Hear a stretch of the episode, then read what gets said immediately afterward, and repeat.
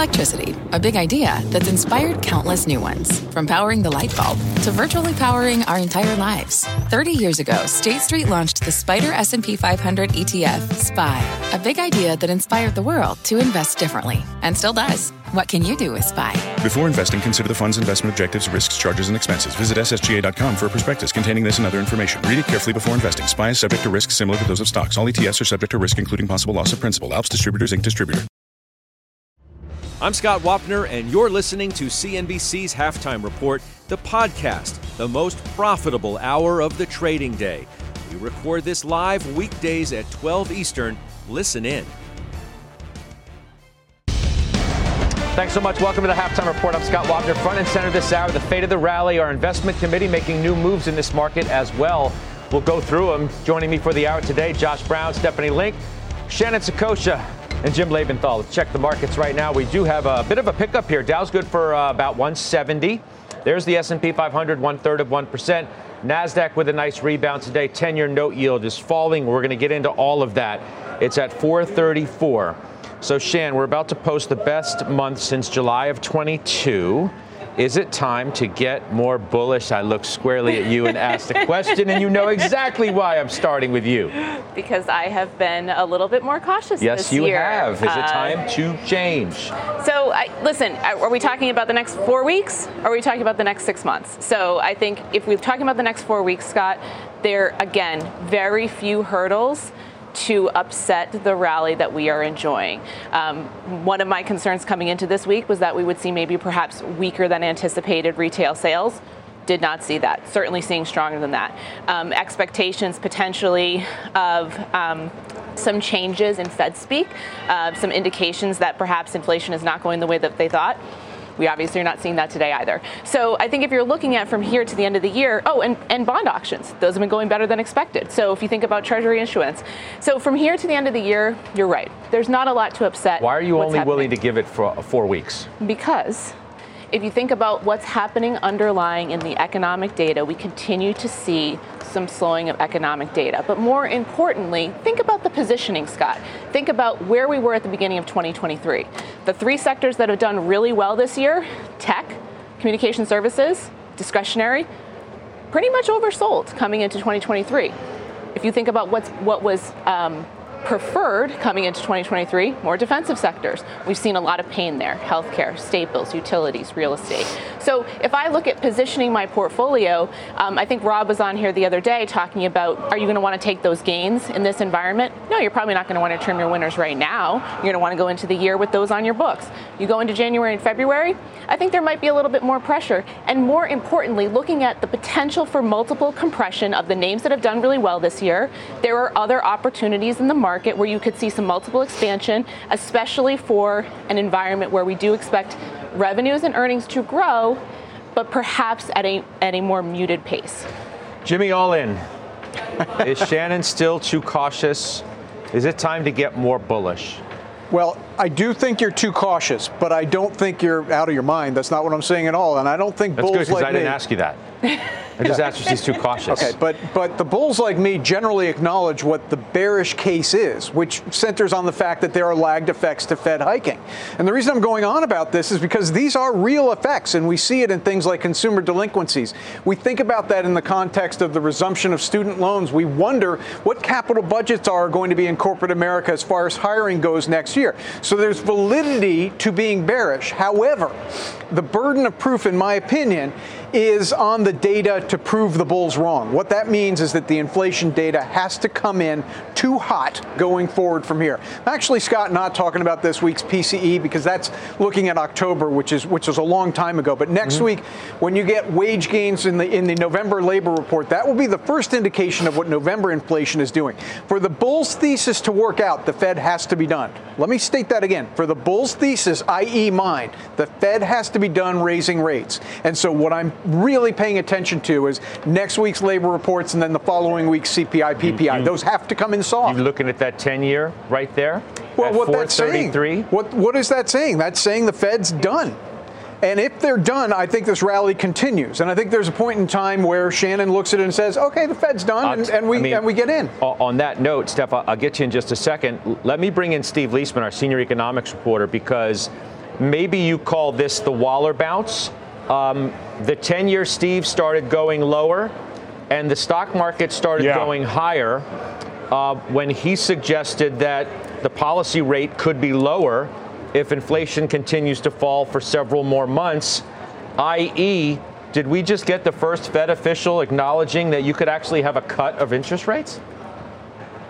So we're checking on that, but I do know, Scott, that I talked to two Fed officials last week. I asked them this very question. Neither wanted to go there. Uh, the way I'm thinking about this, uh, Scott, is it's fascinating. Waller said the quiet part out loud. It's something that Fed officials have not wanted to say even though it's a truism, it's absolutely true that if inflation continues to go down, the Fed's going to need to lower rates. Otherwise, it becomes relatively more restrictive. And the impact, as you say, across markets worldwide was pretty profound. Um, he had made some dovish comments in his prepared remarks, and the market came down a little bit. At least the yield fell a little bit. Uh, stocks came up. But then at about 1040 this morning, he said that there's no reason why you wouldn't lower rates if inflation comes down, and he could definitely see a lower policy rate. Take a look at the probabilities and what happened right there. Not saying this is right, but this is the immediate market reaction. What you had is an immediate jump from a 38% probability of a rate cut in May to 62%, and then across uh, and, and, down the spectrum there uh, into July and into uh, into June and July, those probabilities also went up. Now you could say that all he was saying was stating the obvious. Another sort of interpretation is that he wouldn't be saying this if he didn't think it was likely. And I do think it is likely that next year, before the first half is over, the Fed will be in the mode of cutting rates if indeed inflation comes down. Because, Steph, this goes exactly to the point that we've been discussing of whether the Fed cuts rates because it can, not because it has to. Waller is suggesting, and Steve is adding his own, you know, reporting color on that that this is a can, not have to move. For sure. Look at the job market. We're running at 220,000 weekly initial jobless claims over the last four weeks. I always look at that number. Jobs are strong. Wages are growing mid single digits. The savings rate is at 3.4%. The consumer is not falling off a cliff. Are they challenged? Certainly. But they will be benefiting from lower inflation. We talked about yesterday, oil prices are down 20% from their peak. Also, the BLS just released the new rents. Rents are coming down faster than expected. That's very positive. And I do think, Jim, the PCE on Friday is a very important number because it's expected to show 3.1% from 3.4 mm-hmm. and a peak of 5.6. So that's all good. And then you talked about the 10 year and interest rates coming down. All of these things are good for the consumer. By the way, all of these things are good for businesses and for margins to hold up. So if the overall economy doesn't collapse, which I don't think it will, if it grows one and a half, two percent, but margins hang in there, earnings go higher. And if you've noticed, a lot of the strategies that we've talked about are actually raising numbers, Scott. Steve, oh, how far we've come from the days not so long ago when it was erring on the side of doing too much. I mean, we have really come a far way from that, haven't we? That's a really important point, Scott, which is I, one of the ways I read your question is what's the bias of the Fed? And the importance of the bias of the Fed here is getting at the investment thesis that's out there, which is is there tolerance for the Federal Reserve for a couple or a inflation report that ends up being a little bit on the high side which in the mode you're talking about, the, the old mode was, oh, it's running hot, let's hike again. I think there is some tolerance. I think that everybody at the table there needs to be aware that you are not going to run in a straight line down to 2%. There will be obstacles along the way, as uh, Van Morrison, I guess, sang years mm. ago. Um, but in general, the trend is, is down. The trend is in place. You have these lower energy prices. You have goods either deflation or, or zero on goods. Uh, the question is bringing service inflation back into line, and you do have indications that the housing part of that will be coming down. Um, but you're right, Scott. The Fed is I don't know, if its finger was on the hiking button before, now it's maybe a little bit raised and maybe even their hands are, are kind of crossed like this a little bit, you know, like mm-hmm. I'm just going to wait and see and see what the thing is to be patient here. I think that's more the mode of where the Fed is to let, as uh, uh, Jim was talking about earlier, let the lags do their work, let high interest rates on the 10 year do their work. Of course, they're down a bit, but as Waller said in his prepared remarks, they're still higher than they were. He still sees monetary policy as restrictive. Sure, but it's definitely, you know, maybe, you know, don't wreck what you don't have to wreck. And before they were willing to wreck it if they had to, and now they see a different, I think, uh, a different path. I think that's right. And, and you know, Sarah asked me uh, in the last hour about this notion of Christine Lagarde possibly uh, uh, increasing the pace of the runoff of the balance sheet. And that's why I don't think Powell is going to do it. I think he sees the balance sheet running off, which, by the way, is a powerful undercurrent to the deflationary or the disinflationary impulse that's out there. We don't talk a lot about it, but the Fed is indeed running off its balance sheet. That is putting some pressure on uh, on the economy as well. And so the story is that he's not going to mess with that because it's going so far so good. Mm-hmm. Steve, I appreciate it very much. Steve Liesman, our senior economics correspondent, covering that. So, Josh, um, I'll just ask you what I asked at the top because now you have the context of, of Waller and maybe the way we need to think about this now. Um, is it time to get more bullish on the market than maybe we, we thought we should be? As I've been saying for the last couple of weeks, I do not think the Fed is the story anymore. Whether or not there's one more hike is not the point. A lot of the hikes that have been done still haven't shown up yet in the data. We are starting to see some upticks in, in certain areas of delinquencies, but they're so minor they, they don't even make a dent. So I don't think that's the focus of the market right now. This has been another bone crushing year for a lot of active managers. They do have catching up to do. We've been talking about this since October. The way they're going to do it is the way they've always done it, which is to chase tech right into the end of the year. My friend Ari Wald at Oppenheimer had a great piece over the weekend talking about the fact that I think 20, 20 three of the last 26 or 20 of the last 23 bull markets have been led by tech. This is the playbook. There is no other playbook that normally works. There are some exceptions where you get a value sector leading a bull market, but for the most part, if the overall market, the S&P 500 is in a bull, technology stocks are going to be far ahead of a lot of other sectors of the market, and the probabilities are greatest when you buy the highest quality. That's what you're going to see. It's what you've been seeing. One of the biggest lessons of this year, and this is really important for the viewers stop putting yourself in a box. Don't wake up and announce, I'm a value investor, I'm a dividend investor. Leave yourself room to make sure that you're in the market depending on what's working in any given year, that you're in a position to succeed.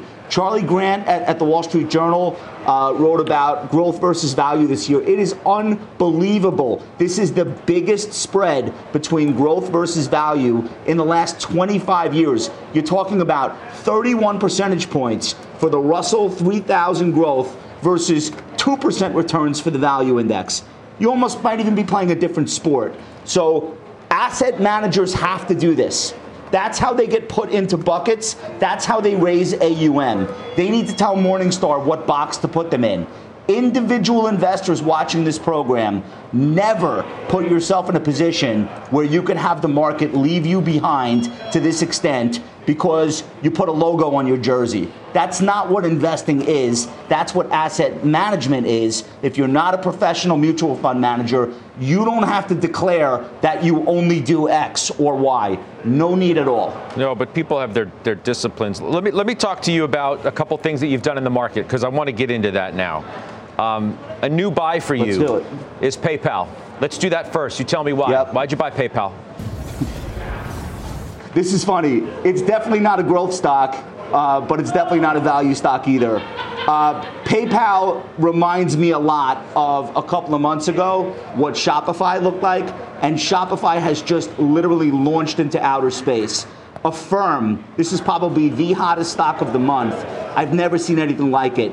What both of those companies have in common is they're basically telling us that this is the buy now, pay later Christmas.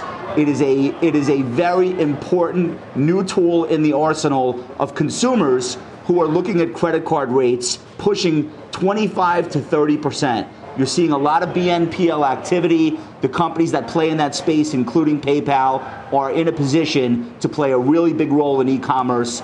I don't know if you know this, but on Friday, it was an incredible uh, e commerce day, one of the great e commerce days of all time. And this is exactly the type of stock that I think is poised to win as a result. PayPal is also a little bit of a special situation, Judge. They have new management. The guy who came over was at Intuit. He had a great M&A strategy that really helped that, that business. And I think that that's what PayPal has to figure out for itself. Um, so it's a cheap stock. It's been annihilated. It's 80% off its high. And technically, I think it's probably bottomed. Okay. Now, what's the, the methodology behind your selling of ChargePoint, CHPT, which you did? Tax loss. Just plain and simple, just tax loss. Just time to get out of that? I've been I've been selling it down all year. I now officially have none. Um, it's one of my worst positions over the last couple of years. I think when I bought it in 2021, it was a different environment.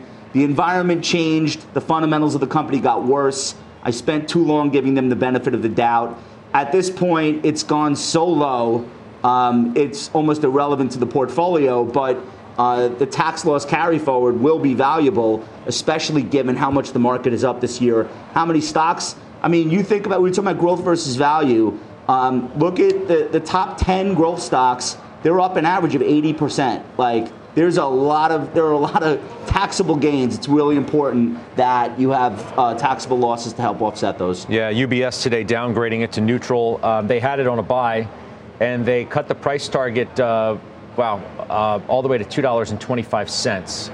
So well, we the will, uh, CEO the CEO got thrown the CEO got thrown out. It's a it's a disaster. They did every they literally did everything wrong. So they fired the CEO. They put in somebody uh, internally. They have to figure out the business model. I don't have time for that. I'm, I'm, it's the 21st century. I'm, I'm going a mile a minute, living my life. I'm not going to wait for them to figure out a new business model. Yeah, living the dream. It's under two bucks. Um, all right, point taken, for sure. Um, our chart of the day, Steph, by the way, which I want to hit here, is, is Micron. What would you Yeah. make of this? Um, you know, they update their guidance. The stock was down 3%. We can take a look at it now, see if it's improved on that at all since they, you know, it's down just about 3%, just, just shy of that. You, you don't own it, um, but you do, you know, have plays within, within the chip space. What's this tell you? Doesn't tell me much. The stock's up 50% and expectations got ahead of themselves for gross margins. The, they did see price increases, but the expectations were that they would get more price increases. But they did also talk about supply coming down, which is what we've been waiting for forever.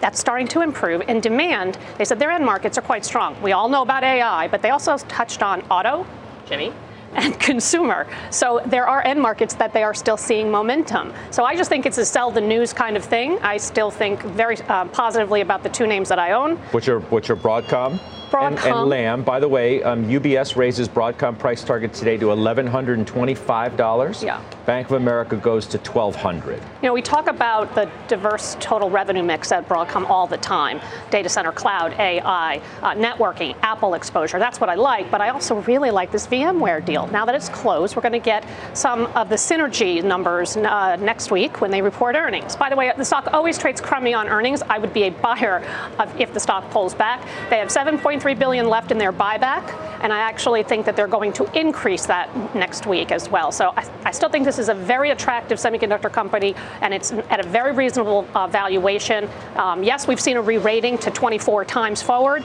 uh, for, from 16, but I think it's deserved because they've been able to deliver. Lam Research, I mentioned yesterday, Goldman Sachs, Morgan Stanley, both raising uh, wafer fab equipment numbers, and, and Lam Research themselves have raised the numbers twice this year, and that stock trades at 22 times forward. Lam is up twenty-two percent, by the way, in in a month. yes. So it's had a great run. The SMH, by the way, Jimmy's up sixteen. What's your what's your take here on on the chips? There's a battleground still going on in the chip space about whether the bottom is in, whether inventories have been right sized. Uh, in the last earnings season, you got some indication from some sort of, I'll call them second tier, but I own them, so I don't think they're second tier companies, second tier to NVIDIA. But think about what NXPI said, what Qualcomm said. They see enough demand going forward that they confidently uh, guided going forward. But if you look at the earnings estimates for those companies, they really haven't budged. And that to me indicates the battleground that people, analysts, really don't believe the bottom is in in chips. Now, when a bottom forms in any industry, it takes more than one quarter for people to believe. So what you're really looking for here is as you get into December, are there any pre-announcements in the chip space as a whole that gives indication that the bottom is in fact in, and then when earnings reports comes in. I know that feels a long way a month from now, but I think it's highly likely that the bottom is in after the disaster that chips mostly went through over the last year and a half. Inventories have been right sized. We hear that across the board. Uh, and I think you've got a bright future there. I mean, the SMH is up 60% year to date which a lot of that is NVIDIA. I mean, that's that's what I was trying to say in my comments. I don't think Qualcomm and NXP are, are, second tier, but when you compare them to NVIDIA, yeah, they are. It's sort of like NVIDIA and the rest of the world. I don't know about yeah, that. I mean, well, because you like Broadcom. No I know you like Broadcom. And Lam Research is up 70%, and there's plenty of others. Qualcomm, not so much. Jimmy's Intel, going to the water. So He's going to the water. that means you're, you're getting them right now. I mean, you're getting them. Um, no, I mean, look, I agree with you on your thesis of semiconductors. I think we absolutely have bottomed. We're hearing it from pockets of companies companies, but it isn't just about NVIDIA. Steph, sometimes I, when we speak, we've got to kind of keep it tight here. So, like if I were to list Samsung, Texas Instruments, a whole bunch of other, there's more in that category that have been laboring than there are in the category of the NVIDIAs. Exactly my point. Than there are in the categories of NVIDIA and Broadcom. So when I say, oh, it's NVIDIA versus the rest of the world, maybe I'm summarizing a little bit too much, and I will certainly acknowledge Broadcom should be added in that conversation. I was speaking a little tight. Well, don't forget too, Josh, about your AMD, which you know in Cramer, I'm, I'm paraphrasing paraphrasing, obviously, of what he w- was saying earlier this morning. But it's like if you want to bank on something right now, it's not necessarily Micron, it's it's AMD. Yeah, AMD's got some resistance uh, dating back to June of this year at about 129-ish. Stock's uh, 122 or so. I think it's going to challenge that old resistance from the summer. I think there will be some fundamental reasons as to why that challenge happens. This is a company that is now going to be releasing on a faster schedule than NVIDIA, and they are going to answer the supply challenge in this industry. Um, so they're going to be a really important player. I don't think they'll ever be uh, taking a huge amount of market share from NVIDIA. My position in NVIDIA is much bigger than AMD, but I think the opportunity over the decade is big enough that there will be many players uh, benefiting. So AMD, I'm, I'm still long. Uh, I want to see what happens as she approaches that 128, 129 level. I want to see good volume. I want to see that accumulation remain underway. I'll be watching the RSI for signs that the rally is petering out. I don't see any of those signs. The stock looks like she wants to be higher. Jan?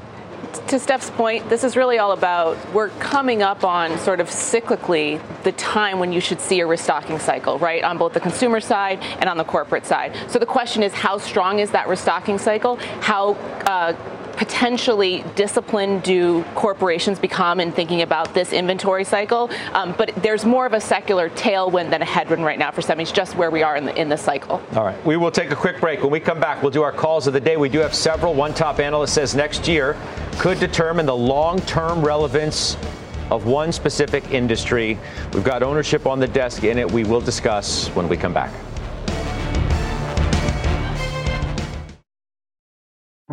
People today can spend half their lives over 50. So it's good to be financially ready for what's important to you as you get older, like a family vacation. Or starting your dream business. Welcome to Connie's Coffee. How may I help you? AARP's trusted financial tools can help you plan for whatever your future holds. That's why the younger you are, the more you need AARP. Start planning today at aarp.org/moneytools. What does it mean to be rich? Maybe it's less about reaching a magic number and more about discovering the magic in life. At Edward Jones, our dedicated financial advisors are the people you can count on for financial strategies that help support a life you love.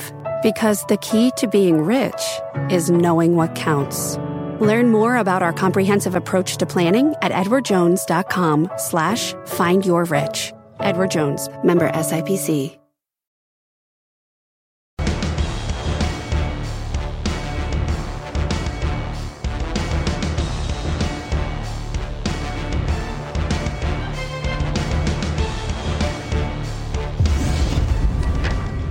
Right, let's do our calls of the day. And uh, the first one is, is really interesting. It's from Morgan Stanley's Adam Jonas, and it's on the auto industry. Jimmy, obviously coming to you.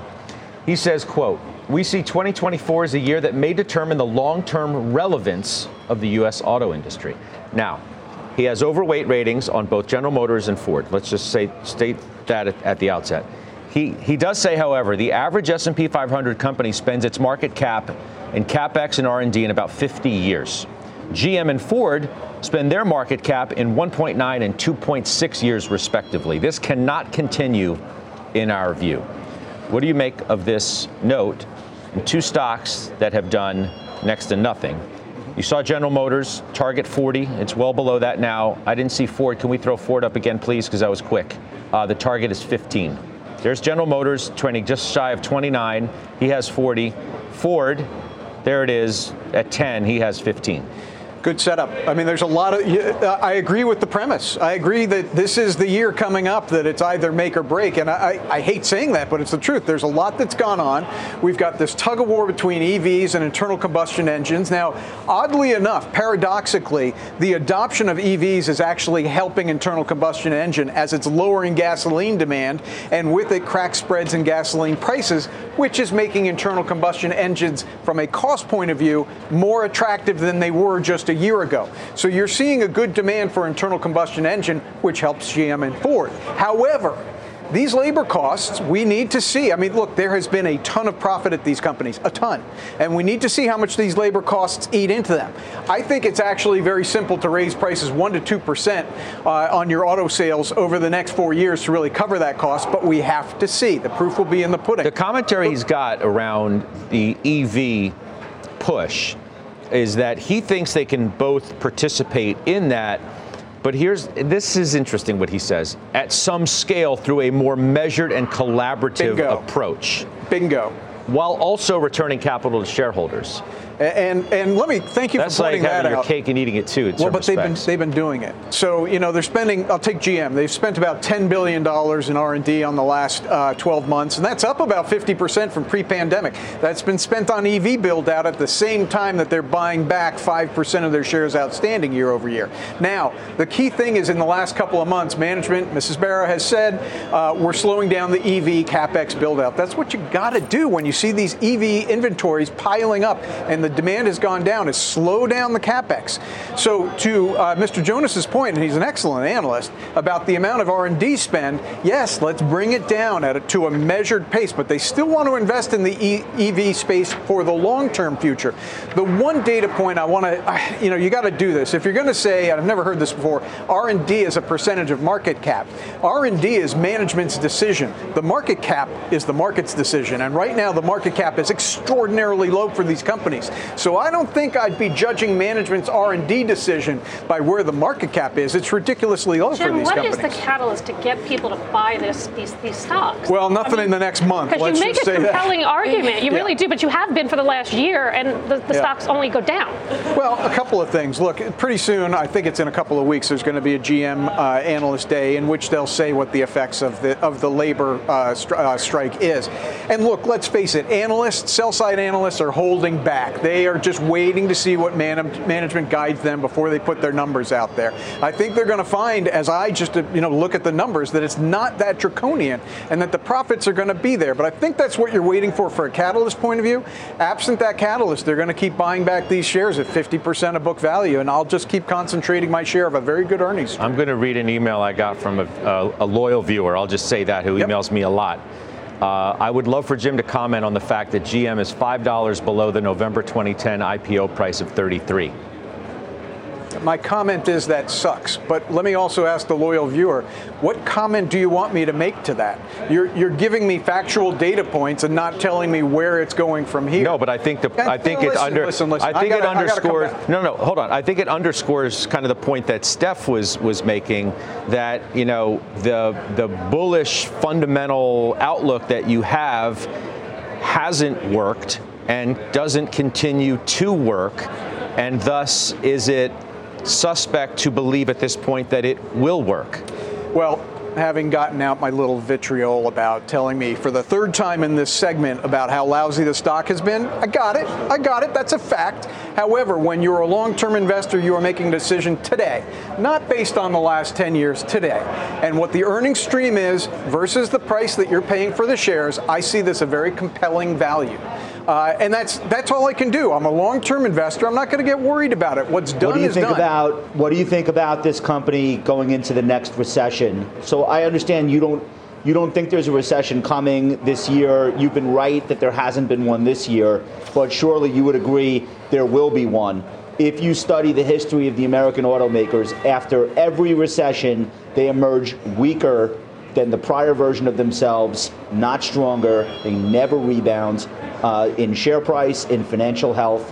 How do you think these this company, if you say you're a long-term investor, will fare in a recession, even if that recession is not till 25? Um, do you still want to be a long-term Yeah. holder? Josh, it's a great uh, point. I get your point. of the stock wh- when that I- happens. I, I certainly get your point. It's well made, it's factual, it's correct. I will point out that at the automotive business, and you should strip out GMAC, that's separate, okay? At the automotive division, there's 13 billion of net cash right now. It's a very strong financial position. In the last quarter, they generated 5 billion of free cash flow. Now, your point is well made that when there's a recession, that free cash flow is going to go negative, and you're going to eat into that cash balance. My point is not seeing a recession on the horizon, me personally, for the next four quarters, that gives even more time for that cash kitty to build up and for those shares to be bought bought back. But emphatically, I agree with you. In a recession, the financial health of any manufacturing company is going to go down. If I saw that in the next four quarters, my investment outlook would be different. I, I think I saw a promo earlier that Mary Barra is going to be on the network. I think maybe it's tomorrow.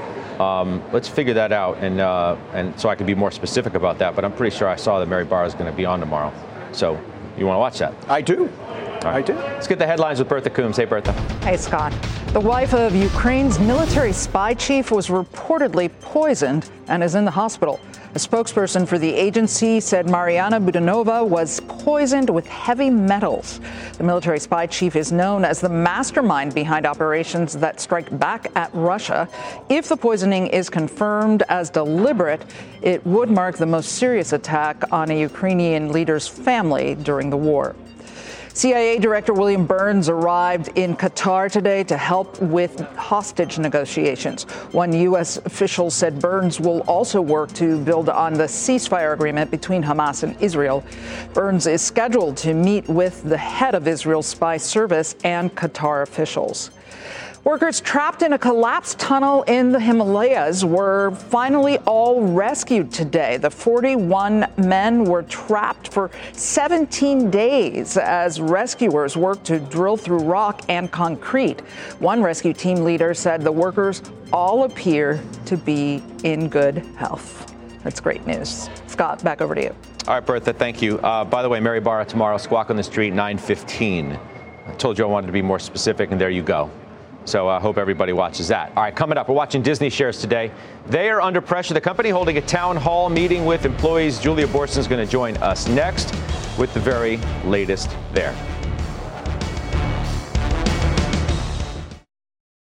From a flat tire in the city to a dead battery on a distant drive, AAA is partnering with T Mobile for Business to accelerate response times and get more drivers back on the road fast. Our nationwide connectivity powers location telematics, so AAA's fleet can find stranded drivers quickly while being fully equipped with the in vehicle tools to have answers when they get there. This is elevating the member experience. This is AAA with T Mobile for Business. Take your business further at T Mobile.com slash now.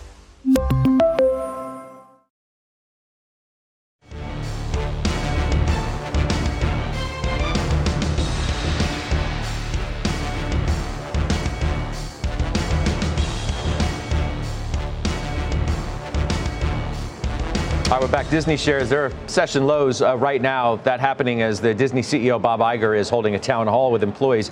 See Julia Boorstin there because she's covering it. Julia, what are we hearing here? Well, it's been a year since Bob Iger convened a town hall after he returned as CEO, and in the past 12 months, the stocks have been down about 5%. Um, Iger, I hear, was asked on stage if it's been a more challenging year than he thought it would be. He said yes. So, right now at the new Amsterdam Theater, that's where Aladdin plays on Broadway. ABC News anchor David Muir is moderating a town hall streamed to employees. This is a conversation that's supposed to be about future building opportunities. Now, Iger was on stage first solo with Muir. Then he was joined by division chiefs and potential successors in when his term is up in three years, including entertainment chiefs Dana Walden and Alan Bergman, ESPN's Jimmy Pitaro, and also Parks head Josh D'Amaro. Now, Iger is talking about his areas of focus, and he flagged these areas in Disney's last earnings call. One of them is building ESPN into a digital sports platform. I'm told that Iger talked about potential strategic partnerships for ESPN, which could include leagues or tech companies, but he definitely left the door open. He's also meant to talk about profitability in the streaming business as Disney buys out the remainder of Hulu, as well as improving the output and economics of the film studios, which is, of course, now under particular scrutiny after several box office disappointments. And then finally, there's the parks business, which Iger doubled down on with a $60 billion investment investment in the next 10 years. We're also watching if, to see if there'll be any questions or commentary about another potential activist move by Nelson Peltz's Trian Fund. Um, we'll be back with more as more comes out about this meeting, but I'm hearing that the tone so far is very positive. Scott? Okay. Uh, Julia, thank you very much for that. I mean, the stock's up 16% in November, so maybe they're feeling a little bit better about things. Jim Lebenthal, you must be as well. Yes or no? Yes. Yes. Uh, the, the key element was two weeks ago during the earnings report when they confirmed that cost cutting is in place and they're getting to profitability on streaming. Now, as far as this town hall goes, I'm not really expecting earth shattering news. I certainly don't want to hear anything bad. But what I would like to hear, I don't expect to hear this, but what I'd like to hear is any acceleration in the uh, path to profitability in streaming. I know that's only one of several things that are going on, and Julia mentioned Hulu, ESPN, et cetera. But in terms of near term things, not today, but in the near term that I think might happen is if the subscriber count keeps growing and they keep cutting costs, that maybe it's before September 30th that you hear profitability at the streaming business, which is what I'd like to see. All right, so that's one of the stocks we've been paying attention to today. The other one, uh, interestingly, is Zoom, uh, Josh Brown, which I think you still own. I had a conversation yesterday with NYU's uh, Dean Evaluation, is what we call him, Aswath Damodaran, uh, and he said Zoom appears undervalued uh, after the sell-off. Uh, we're talking about you know where valuations of the overall market are, different sectors that look maybe even over undervalued, and he specifically mentioned Zoom and Peloton as being undervalued. What are your thoughts? I mentioned Shopify earlier in the show. This is an example of a stock where people said, "Oh, it's a pandemic darling, it's over." Look at the move in this name. Um, this is what's starting to happen now with the companies that got tarred with that brush of being stay at home stocks or work from home stocks. Now, the good ones are separating themselves from the not so good ones.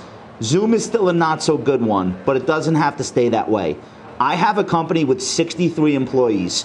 We were using RingCentral for our phones and our text. Anyone who works on Wall Street knows this. There were multi billion dollar settlements all over the street this summer because of employees texting clients and not archiving. We have to archive. We can't use personal text message, personal phone lines. So that's the business that Zoom has now entered. It's an enterprise telecom business with crazy good margins if you get it right. Zoom took our business away from RingCentral, and we are now proudly on their platform. And we are not, from what I hear, the only client win um, that they're going to be talking about in the coming weeks, months, and quarters. If in fact that's the new growth business for this stock, it should not trade 14 times forward earnings. This is a stock that went down 46% in 2021. 63% in 2022. This year, it's negative 3% on the year in a sector where many of the names have at least doubled. I think it's cheap. It's not growing yet, but that's the part that I believe they will have the ability to fix. Company has tons of cash. It's not an emergency situation. They have time to get it right. And if and when they hit their stride and start to grow again, you're going to see this stock re-rate, and it's not going to be gradual. It's going to be overnight. That's right, well, why I'm in it. It's not a big position, but I think the odds are in my favor with not a lot of risk. All right. So the professor gives you an A. Uh, I think it's fair to say. Up next, Mike Santoli. He joins us with his midday word when we come back. Are you following the Halftime Report podcast? What are you waiting for? Look for us in your favorite podcasting app. Follow the Halftime Podcast now.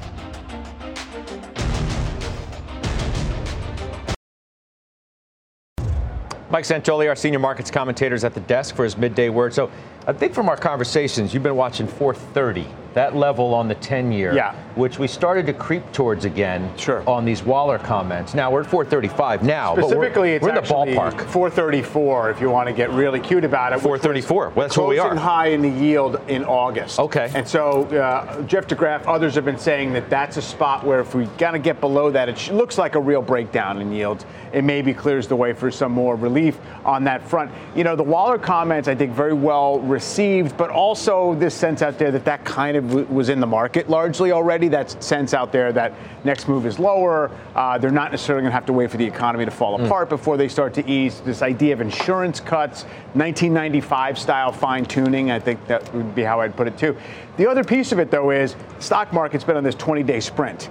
And you're at a point where you had a lot of people who had to buy because they needed to get exposures up. And now you're at a point where give me a new reason why I need to, you know, go further from here. So, I mean, handling things fine. It's just that as we click toward the July highs in the S&P, you, you see some hesitation, especially ahead of that seven-year Treasury auction coming up in a few minutes. Oh, okay. We'll pay attention to that because we, we know what's happened with those. I'll see you on closing yeah, bell. Yep. It's Mike Santoli. CrowdStrike, get ready uh, to report earnings in overtime. Uh, shares are up 20% this month alone. Josh owns it. So we give you the setup, and we'll do it next.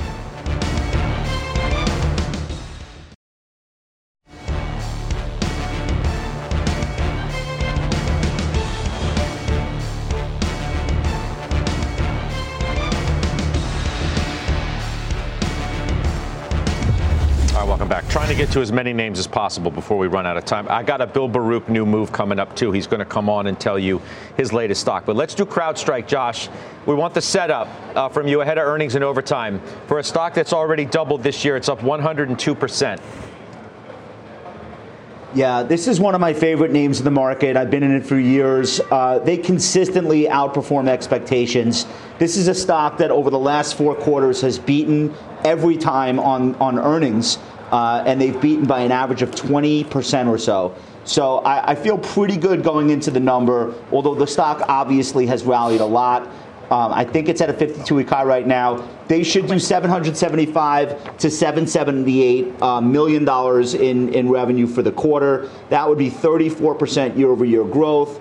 Um, it's trading about 60 times forward earnings. It is not a cheap stock. It's definitely a high flyer, but the expected earnings growth for the year um, should be like 83%. percent mm hmm So this was a name that I started buying it before they were earning money. Um, they took their time, they built the business, they weren't focused on profitability. Now they are. Gross okay. profit margins have been above 75% in each of the last two quarters. All right, good stuff. Thank you for that. I, I want to squeeze in Boeing too uh, with you, Steph, because it did get upgraded today uh, at RBC. Target to 275 from 200, outperformed the call. I mean, the stock's up 20% the past month, so it's not exactly great timing. But 2024 does set up very well as they fix the supply chains. Expectations have already been lowered many, many times.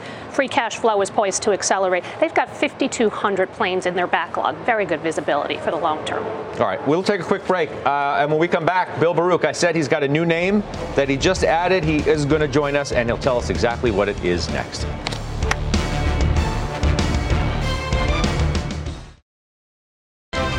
All right, trade alert. Bill Baruch, I said he's got something new. Uh, here he is. What's this new stock you've added? Domino's Pizza, uh, ticker symbol DPZ. Now, this has a great management team. It has terrific online presence. In the loyalty program, which they rolled out in September as a new one, we've seen an uptick in, in, uh, in uh, search results in, in, since middle of September. So I think that's all really good. Uh, as this loyalty program continues, I mean, it's become the quick, efficient, uh, inexpensive way to feed a family of four or more. So I, I really like this, but it's come down since May uh, really allowing uh, a bottom in May to, for an accumulation period over the last six months or so, and a really good uh, chart pattern. So I, I, think as we've seen this this stock perk up here recently, I think we could have a, a low from October 30th, and I think 500 bucks would be in the cards here soon. Did you sell anything to, to buy this, or just this was just added from cash? This was added from cash, but initially I had sold McDonald's about two weeks ago. Uh, really worried about the weight loss drug and the impact it had on that. And McDonald's had rebounded pretty well, but it felt like I, I needed something exposure to consumer food or uh, in the portfolio. My fear for McDonald's is really they're targeting um, working individuals morning and lunch and th- to expand their revenue growth. Here, I mean, this is an evening staple, um, and it really it's, a cheap, quick staple. And I don't think the weight loss drug is going to have an impact on Domino's. And, and like I said, it's it's it's sold off well before that and has been bottoming out since May. So I think this is its time with a really nice chart pattern. All right, yeah. So getting a nice little move here. Thank you very much. I appreciate you coming on and telling our viewers about this move. We'll talk to you soon, Bill Baruch. We'll come back right after this with final trades.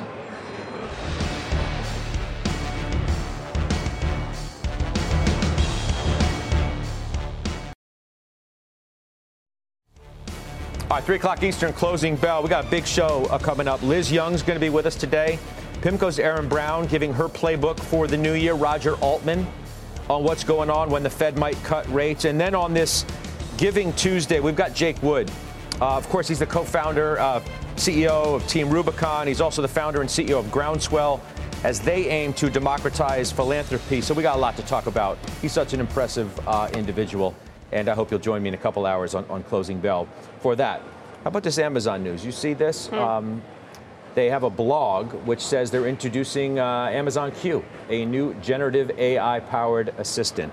So, like Microsoft's Copilot. Right. It's your biggest position. It is my biggest position. I, I love hearing it. They have 36 billion in free cash flow. I love that they're using their free cash flow to continue to grow. Okay, we have about a minute left, so let's do finals. Uh, Josh Brown, what do you got for me? Uh, another one of my losers this year was Carlyle, but I think the stock may have bottomed. They have a new CEO who's highly respected. I'm hoping for a better 2024 from from uh, CG. Okay. Uh, Jimmy all in. Farmer Jim. Yeah, thanks. Jimmy on the farm. we talked about it earlier. Steffi did a good, a good job on Boeing, but that is my final trade because I think you got to respect the momentum coming back from a very old, oversold position here. All right, you had a lot of brush to clear on the show today. You're feeling all right? I had to clear the brush. I cleared the brush. All I'm right. fine. Shan, Feel good. What, what do you got? Consumer staples. Uh, we do think that consumers are going to continue to be under pressure and be very thoughtful about their basket, but there is the opportunity for better margins as we see overall input inflation come down. And Steph. Halliburton. I own Schlumberger, but I really like Halliburton, down 5% year to date, and I think international is inflecting and margins have been expanding. Okay, you tell us if you add that, okay? If mm-hmm. you're dropping some, some clues. Mm-hmm. I'll see you on Closing Bell, the exchanges now. You've been listening to CNBC's Halftime Report, the podcast. You can always catch us live weekdays at 12 Eastern, only on CNBC. Opinions expressed by the Halftime Report participants are solely their opinions and do not reflect the opinions of CNBC, NBC Universal, their parent company, or affiliates, and may have been previously disseminated by them on television, radio, internet, or another medium. You should not treat any opinion expressed on this podcast as a specific inducement to make a particular investment or follow a particular strategy, but only as an expression of an opinion. Such opinions are based upon information the Halftime Report participants consider reliable, but neither CNBC nor its affiliates and or subsidiaries warrant its completeness or accuracy, and it should not be relied upon as such. To view the full halftime report disclaimer, please visit cnbc.com forward slash halftime report disclaimer. From a flat tire in the city to a dead battery on a distant drive, AAA is partnering with T Mobile for Business to accelerate response times and get more drivers back on the road fast. Our nationwide connectivity powers location telematics, so AAA's fleet can find stranded drivers quickly while being fully equipped with the in vehicle tools to have answers when they get there. This is elevating the member experience. This is AAA with T Mobile for Business. Take your business further at T-Mobile.com slash now.